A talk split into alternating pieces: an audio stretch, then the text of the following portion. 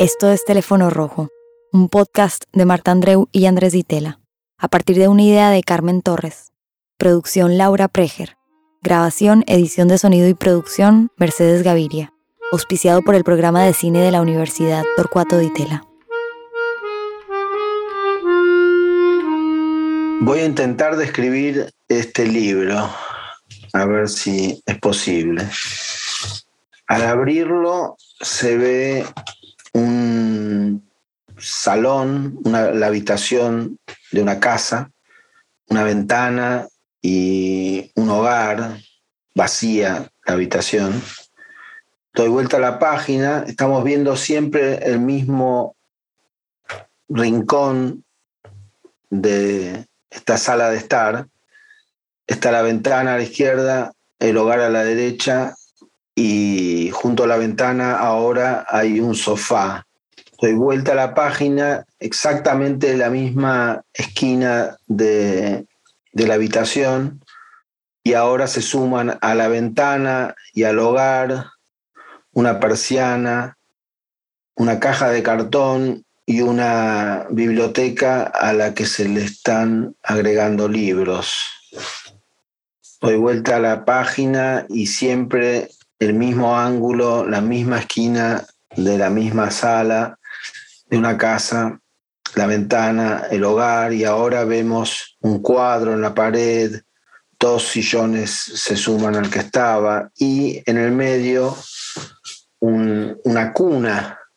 Eh, y esto me hace pensar, arriba a la izquierda leo 1957 y antes decía 2014. Doy vuelta a la página y hay, ahora han cambiado el papel de la pared, arriba del hogar hay un espejo y en el medio de la sala una escalera. 1942.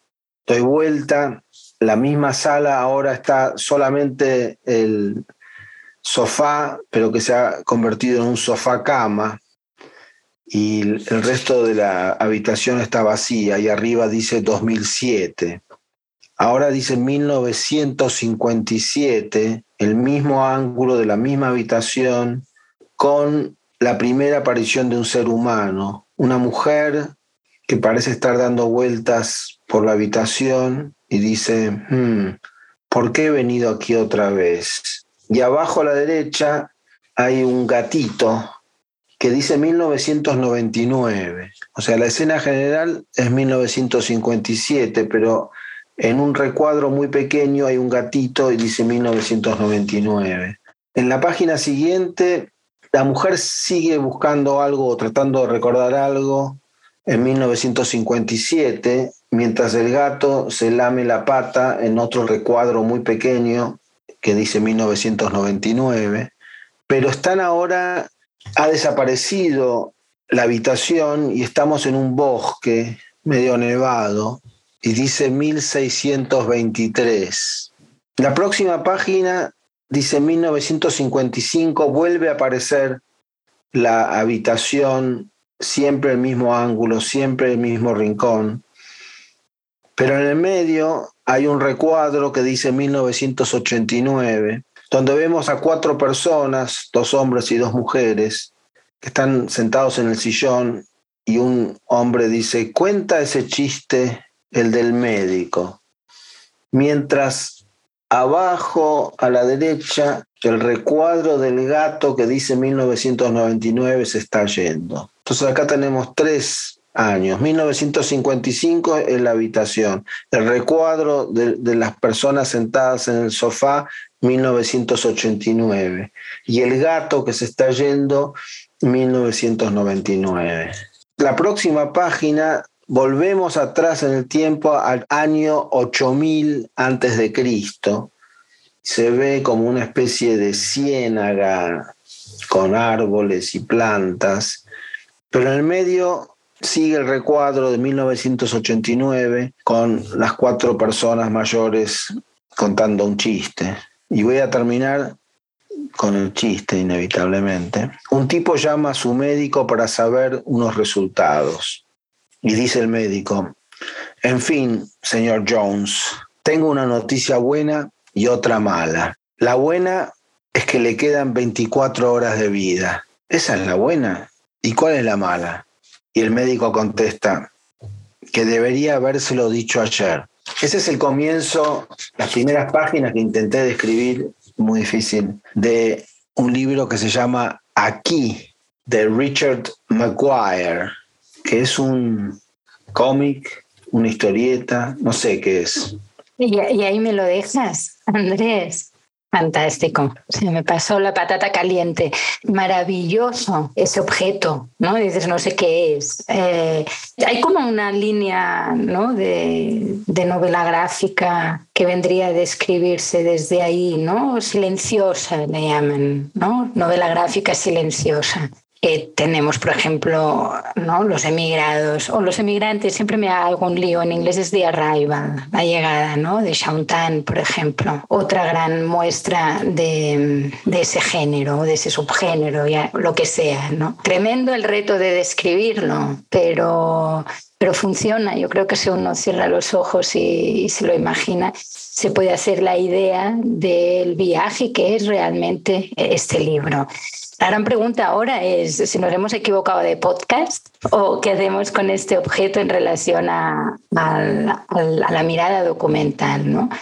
Y, cuando propusiste un poco introducir las novelas gráficas, incluso el cómic, yo me atrevería a decir, porque me da la sensación que quizá no hoy, pero ya se ha abierto la puerta, con lo cual al menos otro día seguro que vamos a introducir el cómic así a lo grande me hizo una ilusión bárbara de entrada porque somos dos grandes amantes de la novela gráfica y después porque creo que tiene todo el sentido del mundo, ¿no? Eh, identificar en ciertos objetos un gesto documental muy fuerte. Lo divertido es que el cómic o la historieta, como se dice en Argentina o se decía, no sé cómo se dice, pero es en apariencia está en las antípodas del documental, si pensamos en el documental como registro directo de lo real, ¿no es cierto? Eh, aquí ya el dibujo es, es como lo opuesto a la documentación. Si bien hay toda una beta del dibujo que tiene que ver con precisamente el registro documental.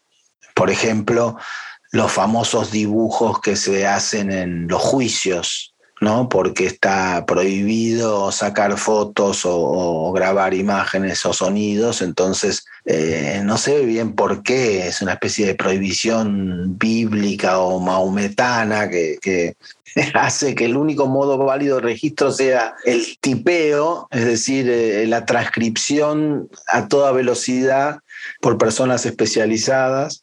Y por otro lado, el, dibujo, ¿no? Eh, eh, todos hemos visto esos dibujos de, escenas de, juicios eh, en los tribunales.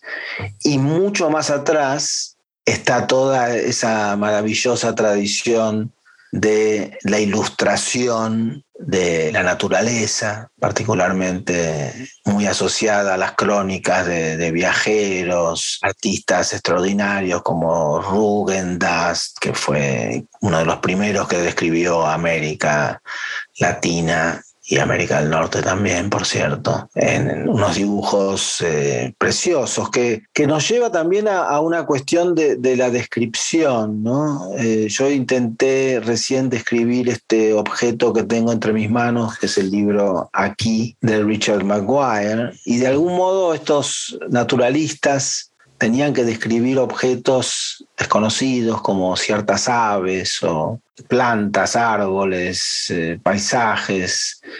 Y a veces en, la descripción de, de, las aves, por ejemplo, que yo he estado estudiando un poco últimamente en relación a un proyecto, hay una, una decisión extraña que es, ¿qué hago? ¿Describo el, objeto que tengo ante mis ojos o trato de incorporar al dibujo, es decir, a la ilustración que reproduce ese objeto, todas las características ideales que yo sé que tiene esa especie de aves, por ejemplo. Entonces, finalmente, muchos de los, muchos de los, eh, de los dibujos que uno ve en, libros de, historia natural o, de descripción de, fauna o de aves, en realidad lo que se dibuja no es, no es documental, sino es ideal. Es una especie de pájaro ideal que reúne características de varios pájaros, ¿no? que no, se está retratando necesariamente al individuo. Pero bueno, me fui como me caracteriza por el lado de los tomates. No, no, pero fíjate, te estaba siguiendo y al mismo tiempo iba tomando nota y, pensando y buscando también, aprovechando y, buscando un nombre del cual no me acordaba, porque efectivamente, claro, la, la historieta, ¿no? el cómic, sin pretender hacer historia y menos de algo que, que uno haga escuchado de oídas, ¿no? Pero em, es precisamente en el siglo XIX, aparentemente, donde empieza a, a, circular masivamente, a reconocerse ¿no? en esa secuencialización, en ese, en ese espacio en donde es otra manera de interpretar la vida. Y lo hacen paralelo a la fotografía. Quiere decir que finalmente no dejan de ser dos herramientas para, quizás sí, por un lado idealizar, pero también para interpretar, para ubicarse frente a la vida, ¿no? O sea, no olvidemos los desastres de la guerra de Goya, que hace algo increíble, ¿no? Que es, a él le mandan para denunciar a los franceses, pero cuando llega a Zaragoza lo que ve es el desastre de la guerra y se dedica a pintar a los unos y a los otros. Cuando regresa a Madrid, al cabo de unos años, no se anima a hacerlo en ese momento, pero empieza a sacar las placas, lo que hace es anotar, yo he visto, ¿no? Ellas no quieren, cuando veo con los soldados forcejean a unas mujeres, ¿no? Y al cabo de unas placas repite, ¿no? Y dice, ellas tampoco. Es decir, se posiciona. Y se posiciona a través de, de la herramienta que tiene, ¿no? Que es el dibujo. O no, no mucho después, en eh, Baudelaire, en, El pintor de la vida moderna, cuando hace, ¿no? y es ese nombre que no me acordaba, cuando hace, empieza a hablar de ese ilustrador, Constantin Guis, ¿no? G-Y-S, Guis, que se dedicaba a dibujar las escenas del mundo para poder escenificar las noticias del periódico, ¿no? Y él decía, ese es el pintor de la vida moderna lo que tiene que asegurarse es que aquello que pinta se ancla en un tiempo y en un momento determinado.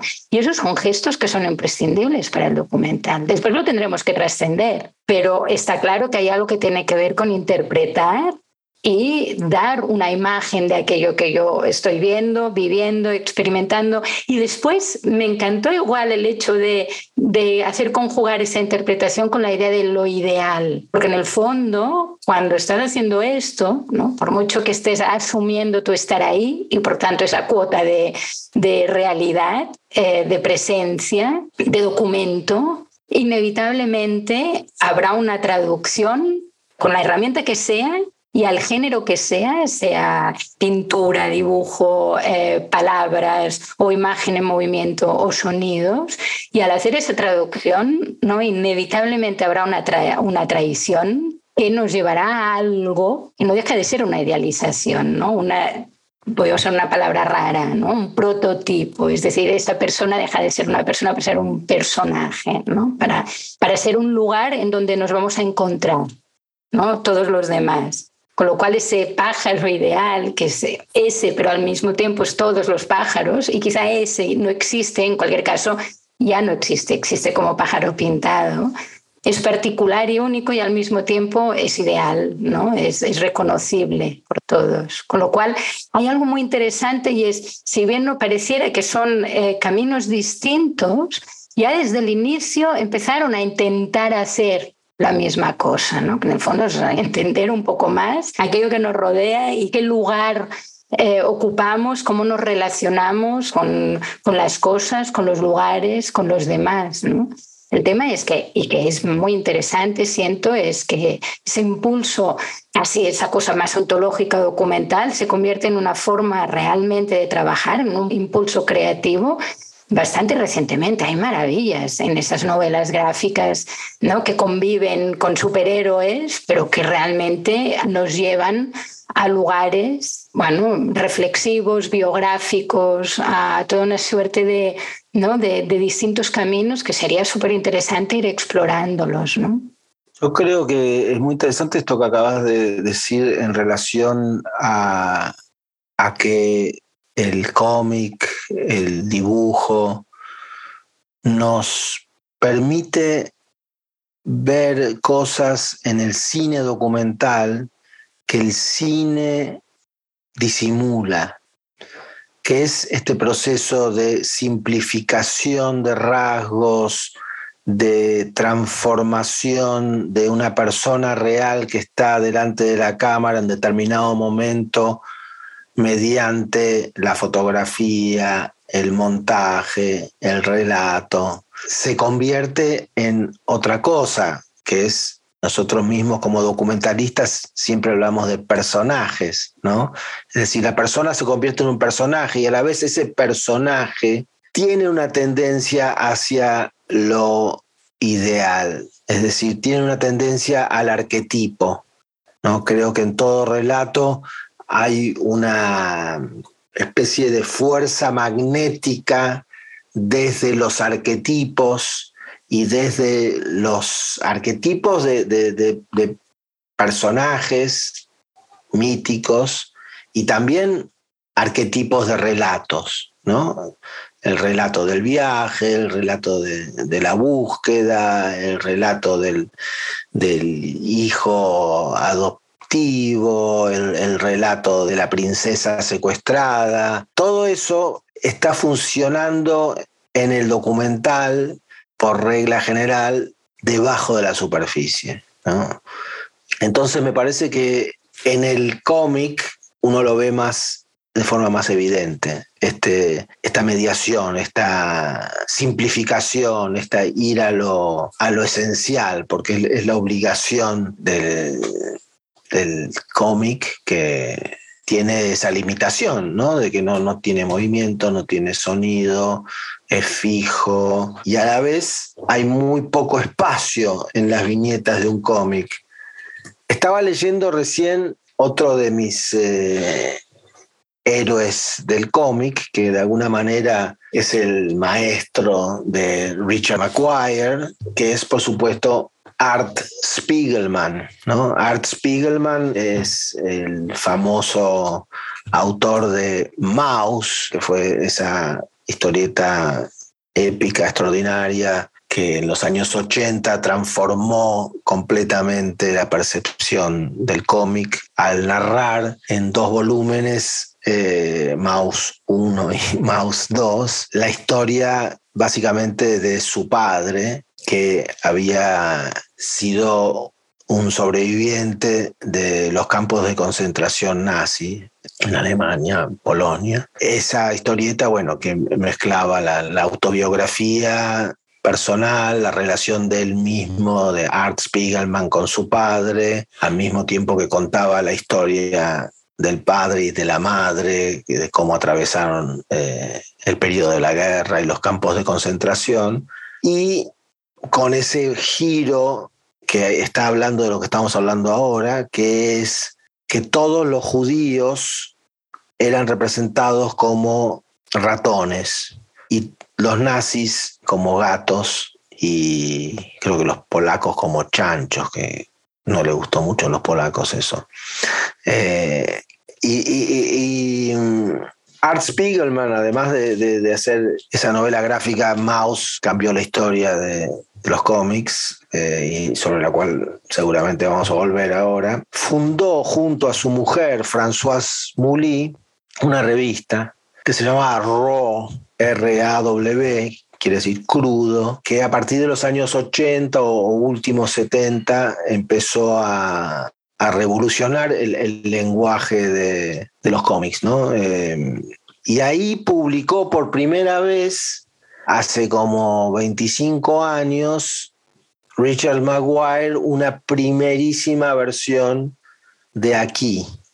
Eh, al igual que el mismo Spiegelman publicó en esa revista, que yo leía en esa época, esas son las ventajas de la vejez, Marta, eh, y era una cosa de locos. Y ahí también publicó una primera versión de Mouse, eh, Spiegelman y varios más publicaron ahí. De hecho, Richard Maguire, con esto termino, eh, dice que él se iluminó yendo a una conferencia de Art Spiegelman sobre la historia de los cómics, porque Spiegelman es muy historiador del cómic, entre otras cosas, donde Spiegelman lo que él por lo menos retuvo de esa conferencia es que Spiegelman decía que la historieta o el cómic es básicamente un diagrama.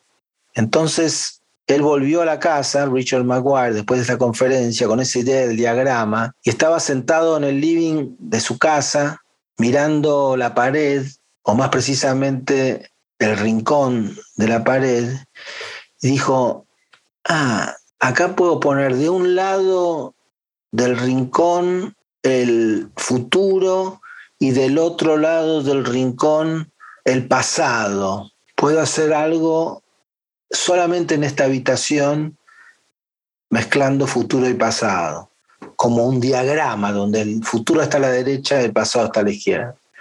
Después le pasó algo que ahora suena gracioso, que es que un amigo le mostró, estamos hablando de los años fines de los 80, le mostró por primera vez vio el programa Windows en un ordenador y que, bueno, no, era común en ese momento. Entonces vio lo que eran las Windows, o sea, las ventanitas, los recuadros que podían aparecer en una misma pantalla, varios recuadros. Entonces, con esas dos ideas, la idea de que el cómic es básicamente diagramar, y por otro lado, la idea que se inspiró de Windows, de que podía ser pequeños recuadros y por lo tanto, como traté de describir al principio, mostrar la simultaneidad del tiempo en, un, en el mismo lugar, es decir, la unidad del lugar permite la simultaneidad en el tiempo.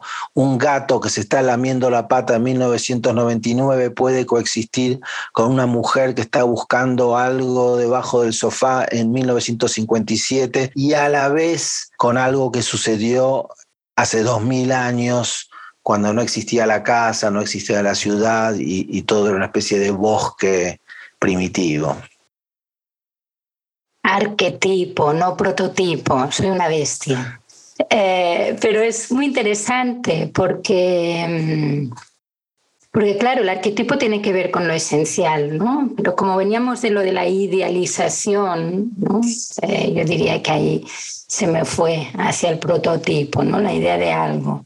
Igual, igual eh, valdrá la pena algún día volver, volver a eso. Pero, pero bueno, me abriste otra, me abriste otra vía y me parece que es eh, que me gustaría retomar desde ahí porque decíamos no esa cosa de que eh, si bien seguramente no la, historia de la historieta la podemos identificar mucho antes decía que es en el siglo XIX con, de una forma más o menos contemporánea la fotografía intentan intentan hacer más o menos lo mismo no eh, pero Efectivamente, la historieta incluye algo que la fotografía no tiene, que es esa secuencialización, ese, ese movimiento que hay entre viñeta y viñeta. Eso que tiene que ver con, ah, con el relato o la experiencia, pero en cualquier caso tiene que ver con el tiempo. ¿Te puedo interrumpir un segundo? Sí, claro. Art Spiegelman dice que la narración en la historieta o en el cómic está en lo que ellos llaman the gutter, que es la alcantarilla, que es decir, es lo que, lo que está, lo que separa las viñetas. La narración está exactamente entre las viñetas y no solo entre una viñeta y la que sigue, sino en todo, toda la alcantarilla esa de, lo que no forma parte de las viñetas y que une en una misma página, o, o como en este caso de aquí, de Richard Maguire, dos páginas siempre. Entonces lo que circula eh, por, por la alcantarilla es la narración. Perdón, eso quería agregar. Está describiendo el cine, ¿no? Está, está describiendo el cine. pero em, para, volver, para volver un poco a, identificar ¿no? ese gesto documental que, de alguna manera nos, nos atraviesa. Me parece que es muy interesante, digamos, fijarnos en estos dos objetos, en estos dos ejemplares, porque de alguna manera em, proponen dos, dos, formas de existencia del documental. ¿no? En el caso de Maus está claro que más allá de que hay esa traducción, ¿no? esa idealización ese convertir a las personas en animales, que no deja de ser un recurso, em, digamos, que, que, conocemos desde las fábulas hasta, hasta podríamos ver en él algo de Brecht, ¿no? Este extrañamiento que nos permite tomar distancia de lo que vemos y por lo tanto ver otras cosas que no veríamos si lo que viéramos son personas intentando, ¿no? siendo pintadas desde el máximo naturalismo. Pero no deja de ser bastante difícil no vincular, no vincular Maus a lo que sería el documental si no es pasando por el contenido, sabiendo que a eso le ha pasado a alguien. Es decir, diría que por un lado tenemos esos, esas propuestas que casi siempre tienen que ver con lo autobiográfico, no siempre, pero esas propuestas que, seguramente inaugura Maus, pero después tenemos eh, Persepolis, tenemos Heimat, bueno, toda una serie de títulos que podríamos incluso detenernos y, recordarnos a todos los, los títulos y, y, los autores, ¿no? que son esas incursiones autobiográficas que hacen que tengamos toda la convicción de que estamos frente a un objeto documental. Mientras que aquí para mí hace algo que es muy interesante. O sea, si, pienso en, el, en Aquí o en, The Arrival, comentaba antes de Tan, entre otras, ¿no? Eh, ese tipo de historias en donde, o bueno, propuestas en donde eh, lo visual tiende a una cierta poética, a una cierta abstracción. ¿Por qué se sigue sintiendo esa actitud documental? ¿no? ¿Por qué? No sé si te ocurre a ti, pero para mí, eh, sin duda alguna, mm, decantaría estas propuestas hacia, hacia lo que entiendo como documental. Y me hace pensar que hay dos cosas. Una, em, hay, una corriente que a mí me está interesando mucho últimamente, eh, que es una corriente académica, pero también literaria, que tiene que ver con lo que llaman en, inglés, y no, sé, y no sé cómo se traducirá eso, o sea, sí, literalmente place writing, ¿no? Sería la escritura del lugar. No sé cómo se llama eso académicamente, eh, sí que es una tendencia, me parece muy, muy interesante y que además obviamente está a la orden del día porque tiene mucho que ver con la preocupación ecológica y poner el lugar en el centro, ¿no?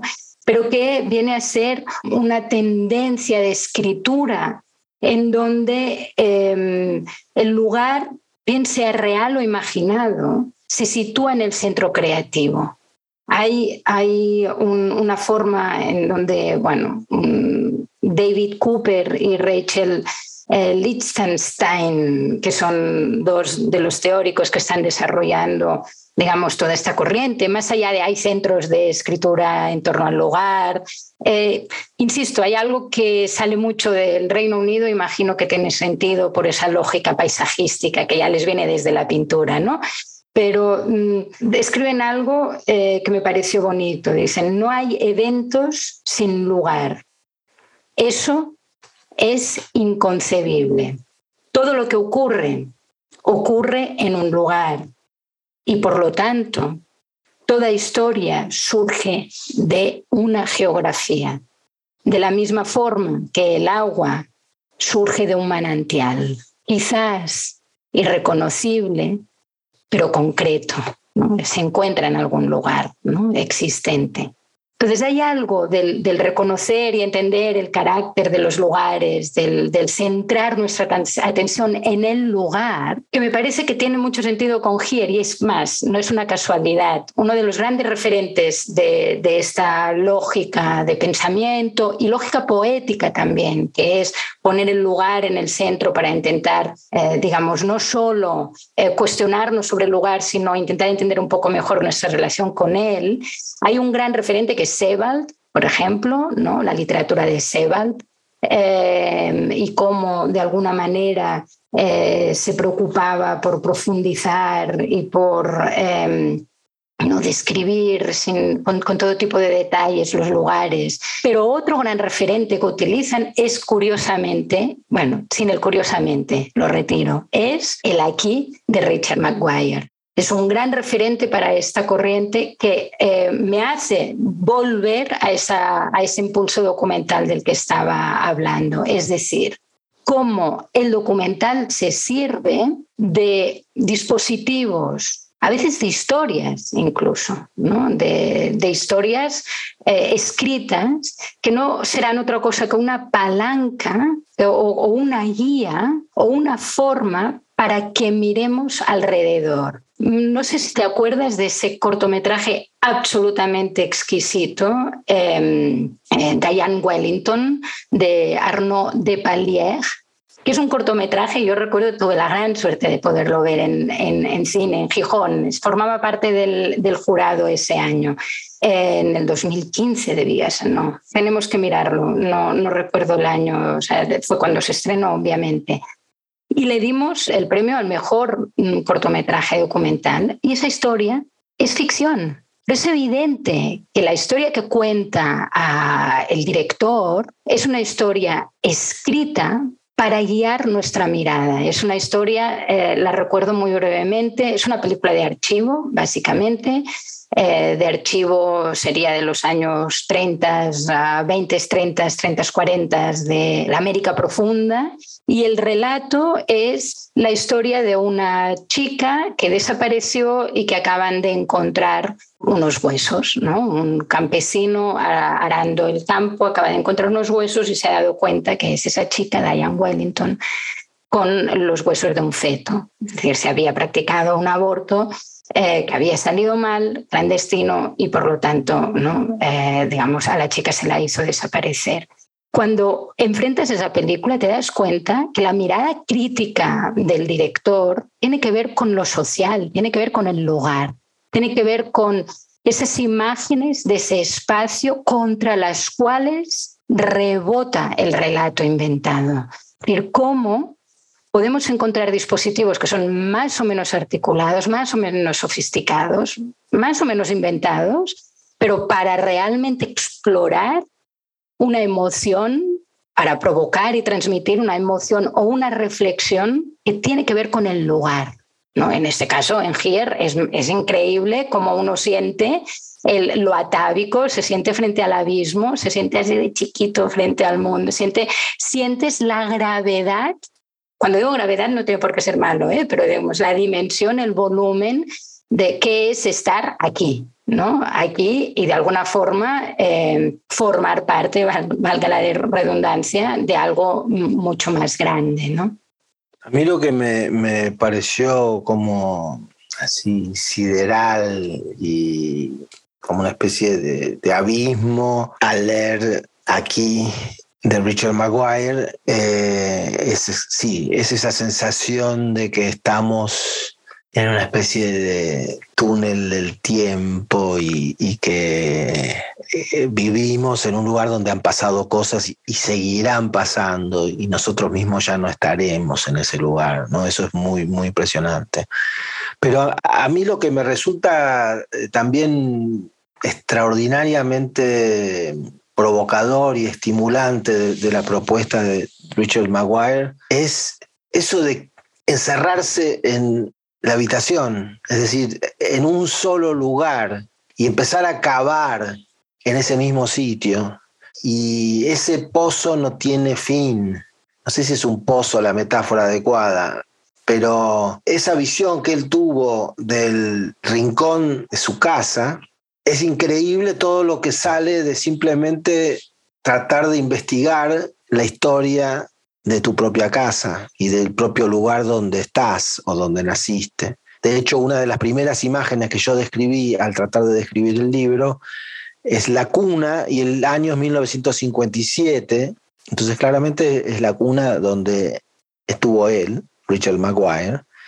Y muchas de las imágenes que aparecen son, son dibujos basados en fotografías familiares, inclusive en películas familiares o inclusive fotogramas de películas familiares. Entonces, lo que me parece extraordinario es cómo se fija en ciertos detalles del paso del tiempo, que es simplemente alguien perdió los anteojos, alguien está haciendo la vertical.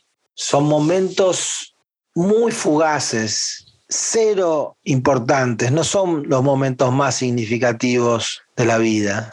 Y sin embargo, esa fugacidad al lado de esas cosas que están pasando simultáneamente en las hojas del libro, como ser el pasado de dos mil años atrás, o inclusive el futuro, cuando esa casa ser demolida y, y sufre un incendio.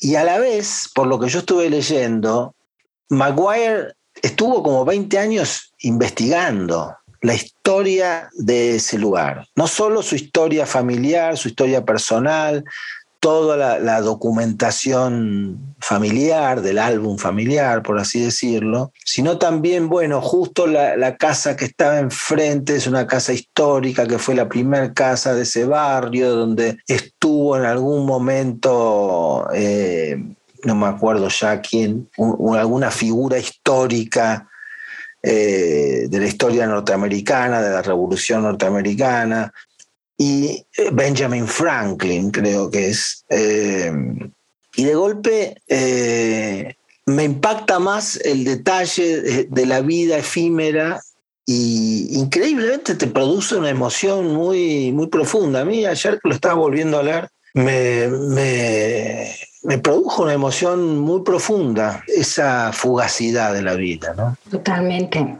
La suma de eso, de todas formas, ¿no? Hay algo ahí y volvemos a esa cuestión del tiempo y del ritmo y de la cadencia, ¿no? ¿No? Esa idea, y volviendo al, al, cine, bueno, es que no sé si volviendo, porque creo que no nos hemos ido nunca, es decir, porque al final vale para, las dos, para, para los dos universos, ¿no? Encontrar ese equilibrio entre el relato, es decir, algo que empuja hacia adelante, en este caso para mí tiene que ver con un concepto, ¿no? como lo que sería un concepto fílmico, un pacto que queda muy claro desde el momento en que entiendes que lo que vas a ver es esa convivencia de tiempos, ¿no? esa relatividad, ese em, darse cuenta y no somos nada y al mismo tiempo lo somos todo, ¿no? en ese mismo rincón todo eso se condensa, así no se vea. Em, pero en cualquier caso eso te ayuda a entender, ¿no?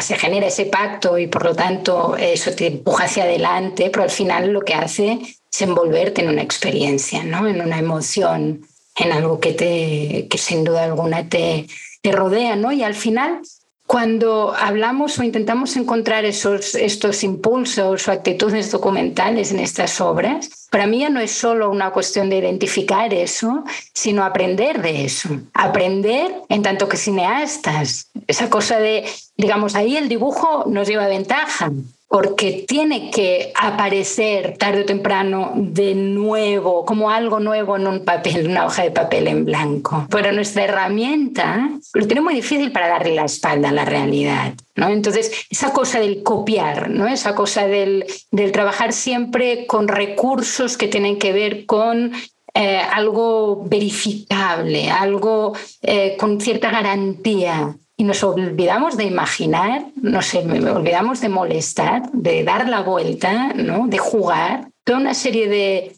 Hay propuestas en donde la libertad es más arrogante, es más insultante, es más... Y hay otras en que está más, ¿no? Como esta. O sea, hay algo eh, tan balanceado, hay algo tan profundamente, no sé cómo decirlo, pero eh, algo que te acoge, que no tienes la sensación de que te está abriendo la puerta a que realmente reinventes, pero todo lo contrario, ¿no? Siento que ahí hay algo muy interesante en esas capas de tiempo que más allá de ofrecer, sin duda alguna, una reflexión, ¿no? una visión del mundo, a nivel creativo ofrece un quiebre, el quebrar la aparente transparencia que los relatos tendrían que, ¿no? Esa cosa esa coherencia interna, ¿no? entender un poco lo que decías, ¿no? Eh, que el, el, sentido está precisamente en el entremedio, ¿no? en el entre las dos imágenes. Ese quiebre es el que permite, de alguna manera, mm, abrir como una grieta para el espectador o para el lector, para que se cuele ¿no? Y, y, se quede en suspenso frente a una de las páginas. ¿no? no es que necesite leer mucho ¿no? Porque, digamos, ya, ya convenimos que es una novela gráfica silenciosa y que hay palabras aquí y allá, pero te escabulles entre esas brechas, ¿no? Empiezas a, a proyectar de alguna manera, ¿no? Sí, en, la historieta quizás cuanto menos rasgos eh, específicos, documentales de, de cada rostro individual, más fácil es identificarse para el lector con, con ese personaje. ¿no? Hay, hay una especie de, equilibrio entre describir y generar un cierto vacío en la descripción, si se puede decir así, ¿no? Que en el documental cinematográfico es más difícil porque tienes que lidiar con la realidad digamos, de, de, las personas que están delante de la cámara o los objetos que están delante de la cámara, que tienen, eh, bueno, su peso específico. Creo que todas las armas del cine, que son la, fotografía, la luz, el sonido, el ritmo, el tono, eh, el montaje, el relato, son las armas con las cuales podemos aproximarnos al dibujo en algún punto, en el sentido de con la realidad igual dibujar y poder convertir esas personas en personajes, en elementos arquetípicos de una historia que sucede igual que en el cómic en la cabeza de cada espectador o de cada lector. Mm. Igual me he olvidado decir, ¿no? antes de, no sé cómo vamos de tiempo y si, si hoy no, podremos saltar a Maus o la dejamos para otro momento, pero eh, hay algo que también para mí una novela gráfica como aquí y que además está muy bien que se llame aquí, por, lo que voy a decir, ¿eh? de alguna manera me, mm, me parece un, bueno, una buena eh, lección, ¿no? Seguramente involuntaria, es pensar más, ¿cómo decirlo? Recordarnos que la imagen no es solo tiempo, también es un lugar, es espacio. Y como cuando uno hace un documental lo que hace es habitar ese espacio. No debería evitar habitarlo, ¿no? Está ahí. Por lo tanto, hay algo que me parece interesante y que ya sabemos que ficción y documental, algún día podríamos discutir sobre esto. Estarán siempre eh, eh, enmarañadas, en fin. Pero hay algo que para mí, hay algo que es profundamente una aportación del documental, es privilegiar, si lo puedo decir así, privilegiar la situación por encima de la acción, es decir, el estar, ¿no? El proponer estar y no formar parte de eso porque eres un espectador, sino ser un espectador de algo que tiene una temporalidad, que es la temporalidad de un encuentro entre lo que ocurre y la cámara. Y cómo no esconder eso, cómo de alguna manera eh, trabajar eh, desde ahí, empezar a buscar desde ahí. Todo lo que ocurre ocurre en un lugar. Me parece que eso es así en, en el documental, si bien siempre hay una transformación ¿no? del lugar que es un poco análoga a la transformación de la cual hablábamos recién de las personas que se transforman en personajes. El cine de ficción tradicional es verdad que en algún punto prescinde del, del, lugar. Estamos haciendo una generalización brutal, pero creo que el tipo de cine de ficción que incorpora el lugar, como si dijéramos Kiarostami o más atrás el neorrealismo. Eh, es un cine que se dice incorpora lo documental al mismo tiempo que incorpora un lugar y personas reales, digamos. Pero eh, las películas de Hollywood que suceden en, qué sé yo, podrían suceder en París o en Moldavia o, es todo medio lo mismo, ¿no? El Hollywood clásico, salvo cuando se, se, supone que se trata de algo especialmente exótico, donde todo es igual, salvo que si es Holanda hay molinos, si, es eh, eh, Moldavia, no sé qué habrá gente, señoras con pañuelos. Pero me parece que sí, que el, el documental trae muy, bueno, desde sus inicios el lugar, ¿no? Casi al principio se trata de eso, de mostrar lugares y las personas que habitan esos lugares casi subsumidos dentro de ese lugar, ¿no? Eh, Nanook, el esquimal, es un habitante de, ese lugar, de, Alaska, digamos, eso sin empezar a discutir eh, las, minucias de, de, si Nanook era un personaje documental o de ficción. o, un cómic. Eh, no, no, está, sí, no, no, está claro, no, pero al final, sí, además, a ver, para mí hay dos cosas. Una, el lugar eh, obviamente están los lugares con nombre, pero, pero el otro día hablábamos ¿no? de, de lo maravilloso cuando los cineastas buscan no explicar, pero casi desexplicar, ¿no? Es decir, no hay que entenderlo todo. Lo, lo, menos interesante de un lugar es el nombre, ¿no? Para después poder ir y comprarse un vuelo. O sea, el lugar como lugar hay que saberlo filmar o pintar o dibujar, ¿no? Como Maguire. Eh, ese lugar es muy identificable, es el rincón de una casa, da igual dónde es realmente, ¿no?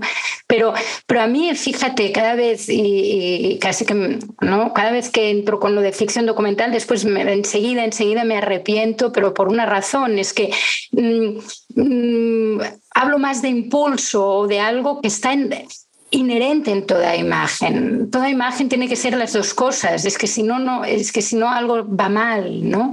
Eh, no lo pienso tanto como géneros, sino como reconocer que de documental tiene una imagen. Y cuando digo va mal, también lo estoy diciendo fatal, porque hablamos del cine de Hollywood. Yo, bueno, hablábamos el otro día de qué documental nos abrió, ¿no? nos, nos enamoró, bueno, eh, ¿no? cómo empezó todo. Pero yo empecé a enamorarme del cine. Eh, por un lado, sí, el séptimo sello, yo qué sé, eh, Nosferatu, cosas que seguramente me dignifican, pero por el otro estaba Cary Grant y Catherine Hepburn y, me las sabía de memoria y me sabía los guiones de memoria. Y después puedo reconocerme en, en o de que he crecido en la filmoteca, pero por otro lado viendo vampiros en el Festival de Cine Fantástico de Sitges. Es decir, hay algo que tiene que ver con intentar, obviamente, no, no añadirle algo de juicio, de valor, pero, pero sí que ¿no? estos pequeños recuerdos de liberarse, de trabajar desde la imaginación, de esa idea, por ejemplo, de, ¿no? de esas pequeñas palancas, ¿no? que pueden ser de ficción, pueden ser cosas que ponemos y que obviamente eh, son cosas que, que, no son propiamente documentales, pero nos ayudan a hacer un trabajo documental. ¿no?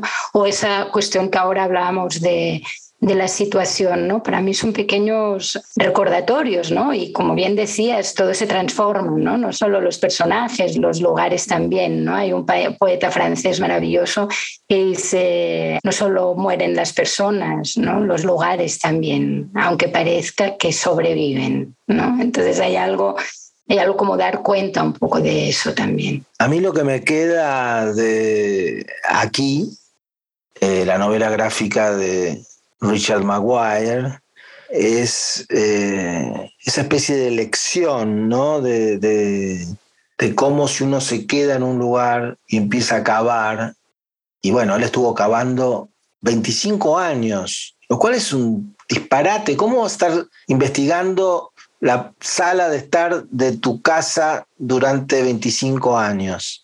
Y hay algo ahí de la investigación, ¿no? De lo, de lo propio, de lo cercano, de lo que uno no ve por, por cotidiano, el entorno al cual quizás somos un poco ciegos por verlo todos los días, que es una enorme lección, ¿no? Y, y, y ese misterio de por qué le llevó 25 años Art Spiegelman, del cual hemos hablado un poco y vamos a volver a hablar en un próximo episodio, nos eh, dice también lo mismo, ¿no? Él tardó creo que 12 años en hacer Mouse, si bien había hecho inclusive versiones anteriores, pero desde el momento que se propuso escribir la historia de sus padres en novela gráfica, tardó 12 años.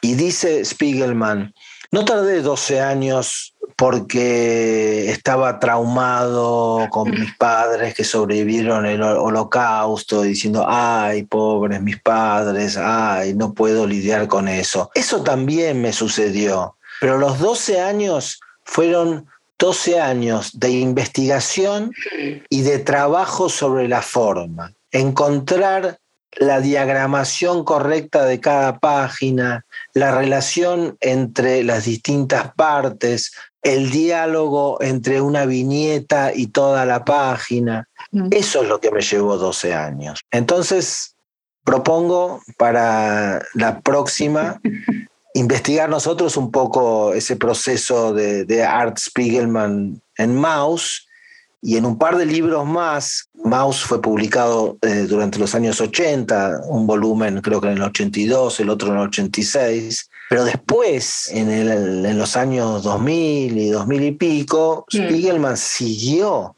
excavando en su propia sala de estar. Ya hablaremos de eso la vez que viene. Perfecto, gran plan. Esto es Teléfono Rojo un podcast de Marta Andreu y Andrés Ditela, a partir de una idea de Carmen Torres. Producción Laura Preger. Grabación, edición de sonido y producción Mercedes Gaviria. Auspiciado por el programa de cine de la Universidad Torcuato Ditela.